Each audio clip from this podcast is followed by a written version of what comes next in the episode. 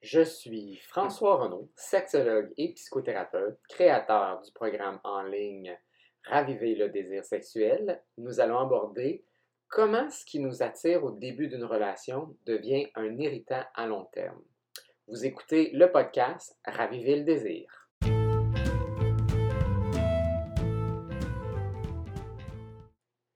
Avez-vous déjà remarqué que certaines choses de votre partenaire au début d'une relation que vous trouviez attirant, même désirable, admirable, est devenue avec le temps une source de frustration, d'irritation euh, à leur égard et qui sont même devenus plus un turn-off? Donc, quelques exemples typiques qu'on peut avoir, c'est quand deux personnes, en fait, se rencontrent et euh, réalisent qu'ils ont des traits de personnalité, des caractères un peu différents sur certaines choses, mais plutôt que, cette différence-là soit au début de la relation un genre de turn-off ou quelque chose qui dérange, euh, en fait, euh, c'est perçu comme quelque chose d'admirable, c'est c'est vu de façon positive. Donc, on peut avoir par exemple la personne qui est un peu plus, tu sais, free spirit, tu sais, qui, qui go with the flow, lâcher prise, quelqu'un qui n'est pas nécessairement particulièrement organisé, va se retrouver avec un partenaire qui, au contraire, est une personne beaucoup plus organisée. Un peu, pas nécessairement à cheval sur ces choses, mais qui planifie, euh, qui organise. Euh, il, y a, un certain côté, euh, même leader, rassembleur, en fait, euh, d'activités ou, au niveau de l'organisation. chacun des partenaires viennent euh, euh, apprécier ce côté-là de eux qu'ils ont peut-être moins. Donc, le lâcher-prise chez un et peut-être l'organisation chez l'autre. Mais avec le temps, en fait, cette caractéristique-là euh, perd de son charme et donc c'est quelque chose de très typique qu'on voit chez les partenaires, que quand on, leur demande qu'est-ce que tu appréciais de ton conjoint ou ta conjointe au début de votre relation, et puis typiquement, ils vont nommer des choses qui aujourd'hui euh, en fait, ils détestent ou qu'ils sont irrités, en fait, par ces, euh, ces, situations-là. Euh, donc, comment est-ce que le lâcher-prise et l'organisation devient dérangeant avec le temps, si on, on reste sur cet exemple-là? Eh bien, la personne, justement, qui est peut-être un peu plus dans le lâcher-prise, qui est peut-être moins organisée, mais quand on commence peut-être à habiter avec cette personne-là et qu'on vit au quotidien avec cette caractéristique-là, mais elle commence à, venir à déranger peut-être la personne qui est plus organisée. Donc, ce qui était considéré un peu comme free spirit puis go with the flow, c'est peut-être développé finalement où on a réalisé que c'était peut-être plus une forme de paresse, un manque d'organisation euh, plus flagrant ou plus problématique, euh, un manque d'initiative. Et donc parfois, en fait, ce qui arrive, c'est que ce qu'on a perçu initialement, on l'a comme enrobé en fait dans un, euh, un fantasme, si vous voulez, de qu'est-ce qu'on voulait que cette personne le soit. Donc, au début d'une relation, hein, on admire, on désire et on fantasme sur notre partenaire parce qu'on ne connaît pas grand-chose sur eux autres. On prend des détails, on se fait un peu une map de qui est cette personne-là. Puis, euh, après ça, on va extrapoler finalement des conclusions de qui est réellement cette personne-là. Mais avec le temps, on apprend à connaître celle-ci, puis on réalise que bon, ben, notre image initiale euh, du free spirit devient peut-être une personne qui euh, cachait d'autres traits.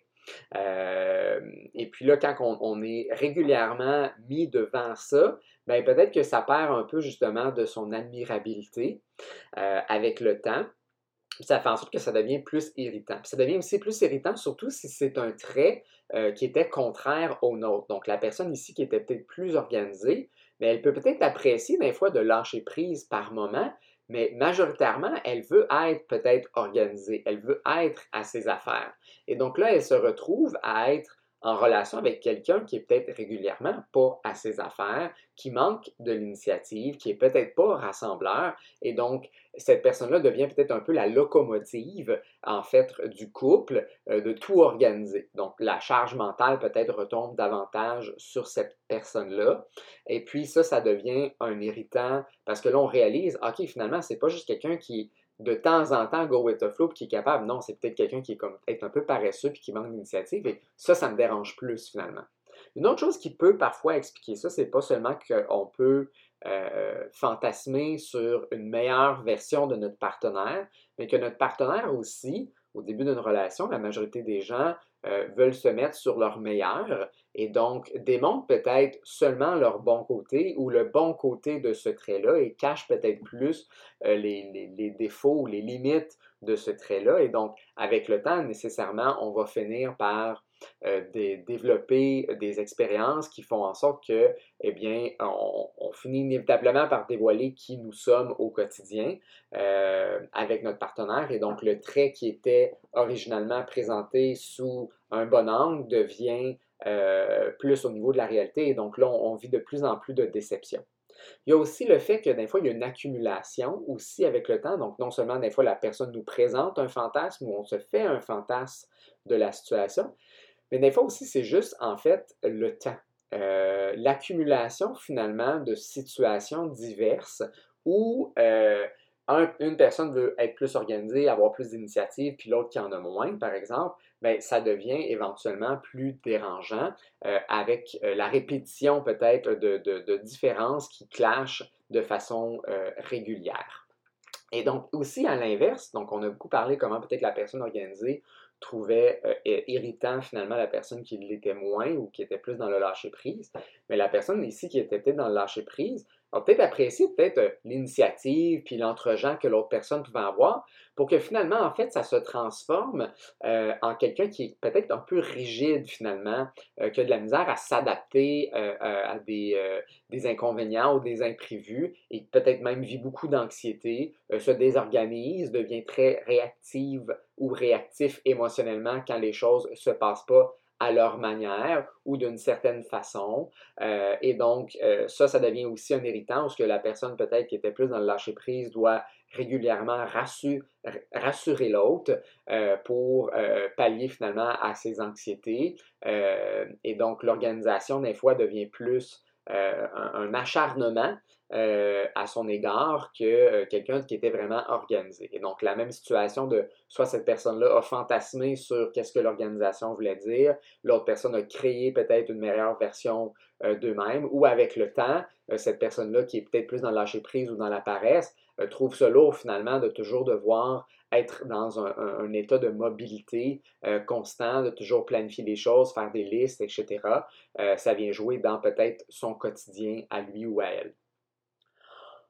Si on avait à donner peut-être un exemple euh, plus euh, sexuel, donc au début, euh, on va peut-être avoir un partenaire qui a un peu plus de, de, curiosité sexuelle, qui est plus dans l'exploration, l'autre qui est un peu plus timide, qui, qui, est moins euh, curieux ou, curieuse dans la sexualité. Puis on peut trouver ça un peu charmant, cette timidité-là au début. Hein, on, essaie de, ramener l'autre un peu, on, leur fait découvrir des choses, on trouve ça intéressant en tant que partenaire, peut-être qui est plus curieux, explorateur, d'apprendre à l'autre notre sexualité, de les faire sortir un peu de, pas leur zone de confort nécessairement, mais de, de leur routine à eux. L'autre en prend un certain plaisir. Mais à un moment donné, ce qui arrive, c'est qu'il y a peut-être une certaine limite aussi à cette exploration-là, où ce que la personne qui est timide, bien, souvent son, son ouverture, euh, elle ne va pas nécessairement aller euh, particulièrement loin dans la sexualité. Donc la timidité qui était cute au début euh, finit par en fait être une barrière assez importante à une exploration sexuelle qui s'avère plutôt restreinte ou limitée.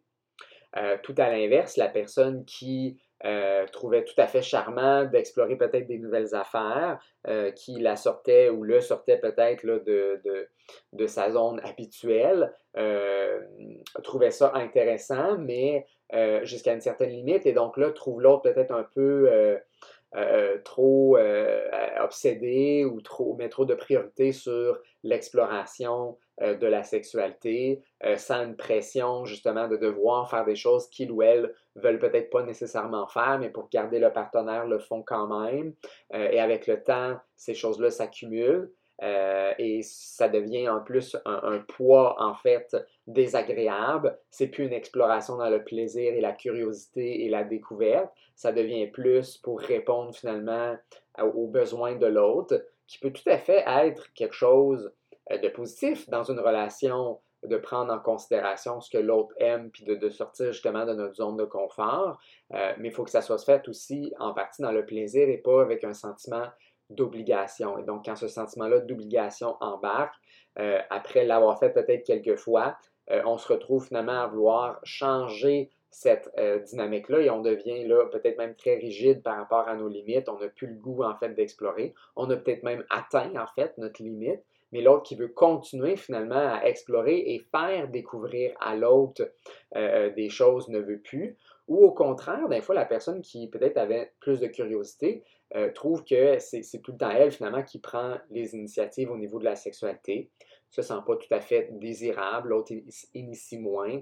Euh, la timidité qui était cute euh, devient plus, on, remarque peut-être plus une, une, insécurité finalement en arrière de ça. La personne peut-être qui est beaucoup dans l'exploration, c'est peut-être pas non plus une exploration qui est euh, dans, la découverte et la curiosité, mais dans, un besoin insatiable aussi, de toujours faire plus, de toujours avoir des sensations plus fortes, que cette personne-là, finalement, elle n'est jamais euh, euh, satisfaite, elle en veut tout le temps plus, elle ne profite pas vraiment du moment euh, qu'ils partagent, mais c'est juste le fait de faire des nouvelles affaires. Donc, il y a des gens qui sont toujours à la quête de nouvelles choses, sans cesse, mais sans vraiment les vivre. Ils sont en train de vivre ou ils viennent de vivre quelque chose de nouveau et sont déjà en train de penser à la prochaine chose qu'ils vont pouvoir faire dans leur sexualité.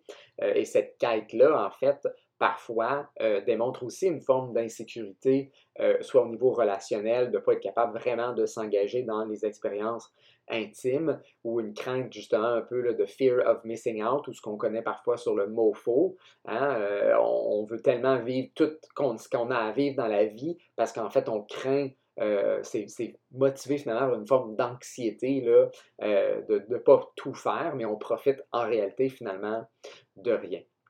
Donc, je vous pose la question, est-ce que ça vous est déjà arrivé de, de, prendre conscience de ça, que certains de vos traits que vous aviez euh, originalement deviennent en fait euh, plus irritables pour votre partenaire ou inversement, des traits que vous aviez appréciés en fait chez l'autre, avec le temps, sont devenus plus un désagrément dans euh, votre relation, euh, que vous le nommez même à votre partenaire, ou que peut-être vous ne le nommez pas, mais vous êtes en train de subir aussi peut-être certaines de ces choses-là, parce que vous ne voulez pas amener des conflits, vous ne voulez pas amener des chicanes, euh, vous, justifiez toutes sortes de façons finalement de, persister là-dedans, comme ben là, tu sais, un couple, ça, ça doit s'accommoder, ça doit faire des compromis, etc., mais que vous êtes en train tranquillement d'accumuler des frustration et que vous allez peut-être éventuellement aboutir dans une forme de ressentiment en réalité. Euh, est-ce que vous avez l'impression peut-être que votre partenaire vous reproche euh, certaines choses que vous aviez l'impression qui étaient des qualités qu'ils appréciaient au début? Euh, moi, j'ai donné les deux exemples, une dans la sexualité puis une plus au niveau quotidien, mais quels sont peut-être les vôtres que vous avez vécu peut-être, soit que vous reprochez ou que vous vous faites reprocher dans votre propre relation? Donc, après ça, qu'est-ce qu'on veut faire avec ça? C'est se questionner, mais où, a été le point tournant finalement euh, qui a fait que euh, j'ai commencé ou l'autre a commencé à moins apprécier certaines caractéristiques? Est-ce que, est que ça a pris un, autre, un différent sens avec le temps? Est-ce que c'est moi qui ai créé, fabulé un genre de fantasme? Est-ce qu'on m'a vendu peut-être un fantasme que j'ai acheté? Euh, est-ce que c'est l'usure finalement de ce trait-là, de devoir se buter face à nos différences récurrentes qui amenaient peut-être justement des conflits et des frustrations, de ne pas vouloir faire euh, les choses de la même façon, de ne pas vouloir les mêmes choses, et qu'on se retrouve finalement à constamment euh, se, se, se, se battre euh, pour obtenir ce qu'on veut parce que l'autre ne veut pas la même chose et tout le monde tire un peu là, sur la couverte chacun de leur côté. Est-ce que vous manquez peut-être un peu de, de, flexibilité dans votre façon d'être? Euh, vous voulez que les choses se fassent davantage à votre manière et c'est ça qui fait en sorte que on clash davantage l'un envers l'autre dans ces situations-là? Est-ce qu'il y a une façon pour vous de davantage euh, vous, vous adapter sans perdre votre intégrité et euh, vos traits? Est-ce que peut-être vous êtes trop adapté, vous êtes trop flexibilisé avec le temps, euh, puis qu'il serait temps peut-être de, vous solidifier face à ça, de mettre peut-être un pied à terre, arrêter peut-être de faire des, compromis sans cesse qui sont à votre détriment et qui sont aussi peut-être au détriment du couple parce que vous accumulez en fait finalement euh, du ressentiment et, de la colère avec le temps, malgré que peut-être vos intentions initiales étaient de vouloir vous adapter et d'être flexible, mais qu'en réalité, ce n'est pas ce que vous avez fait, c'est que vous avez peut-être en réalité pilé euh, sur votre, euh, votre intégrité finalement. Et donc là, il y a des conséquences euh, plus positives.